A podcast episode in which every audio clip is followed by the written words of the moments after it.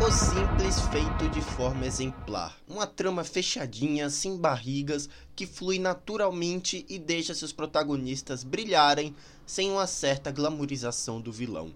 Um longa com um roteiro que não acha o espectador burro, não precisa se explicar o tempo inteiro e que com todo seu minimalismo consegue não só surpreender, mas também postular na lista de melhores do ano. O filme que eu estou falando é o Telefone Preto, eu acabei de assistir e realmente é tudo isso que estão falando mesmo. É um baita filme, tudo bem ser simples, tudo bem o filme não querer se arriscar tanto, mas o simples, quando é bem feito, ele consegue superar muitas obras que se arriscam demais e se perdem. Isso para mim já me ganha, sabe?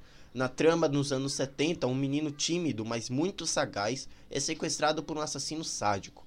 Preso a um porão à prova de som, o garoto tem apenas um telefone preto na parede, que mesmo desconectado começa a tocar e ele começa a ouvir vozes das vítimas anteriores do assassino. Adaptando um curta do filho de Stephen King, Joe Hill, e até mesclando referências a clássicos como It, né, com balões, chuvas, capas amarelas, vemos logo na introdução uma baita construção de época e personagens. Aqui o diretor decide por não colocar nada vibrante, colorido, chamativo e muito menos apostando na nostalgia de algo belo e saudoso. Tudo é muito cinza, pessimista e para baixo e que junto a uma crítica da invulnerabilidade das crianças ao lidar com diversos perigos durante aqueles anos, até hoje imagino, seja o bullying cada vez mais exagerado, pais abusivos e impunes que naquela época eram meu Deus, era uma, era uma onda, e até o perigo que já foi comum no passado, com o desaparecimento misterioso de crianças, é de se imaginar que Derrickson, ao lado de um roteiro bem escrito e redondinho, conseguiria cativar o espectador através dos seus protagonistas. E é aí que as atuações começam a brilhar. Mason Thames né, compõe seu personagem de forma magistral, sendo estabelecido como um garoto gentil, atento às amizades e que entende que precisa dos outros. Alguém que sabe escutar e ouvir. Isso tem alguma relação com a trama? Pois é, tem sim.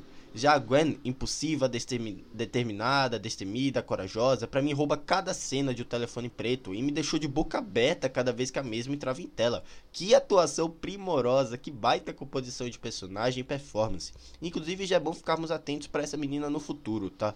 Tendo visto esse enorme talento, eu adorei ela. Baita atuação.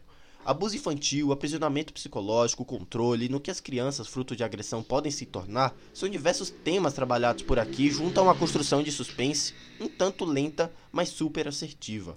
A forma como o vilão age, calmo, né, junto a uma baita construção de máscara, a mesma né, que se modula e varia com as emoções do personagem, para mim foi excelente. Talvez pela alusão feita aos abusadores que depois de todos os absurdos agem como se nada tivesse acontecido um suspense bem realizado, elegante, com muita segurança no que quer tratar e que facilmente entra para a lista de melhores filmes do ano. Um suspense agradável com o show de Ethan Hawke e Madeleine McGraw. Se eu tivesse que dar uma nota agora nessas primeiras impressões, eu já dava um 9. Eu adorei esse filme. Eu acho que há tempos eu não vi um filme tão bem executado como esse. E que bom, que legal ver o, o Scott Derrickson mais uma vez voltando ao horror e sabendo e fazendo né, o que sabe fazer de melhor. Isso para mim já é perfeito.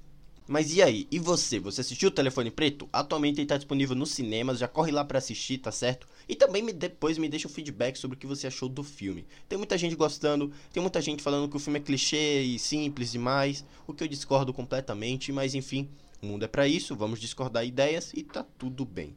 Certo? É isso, galera. Vou deixando vocês por aqui. Não esqueça de nos acompanhar no Twitter com podcast de filmes, séries, jogos. Tá certo? No Primeiras Impressões, só colocar Dreamzone lá. Outra coisa também, é, nos siga na Castbox com podcast de assuntos variados, games, eventos da cultura pop, prêmios do cinema em geral e até reviews exclusivos. E é isso, vou deixando vocês por aqui. Um grande abraço e até a próxima, galera. Tchau!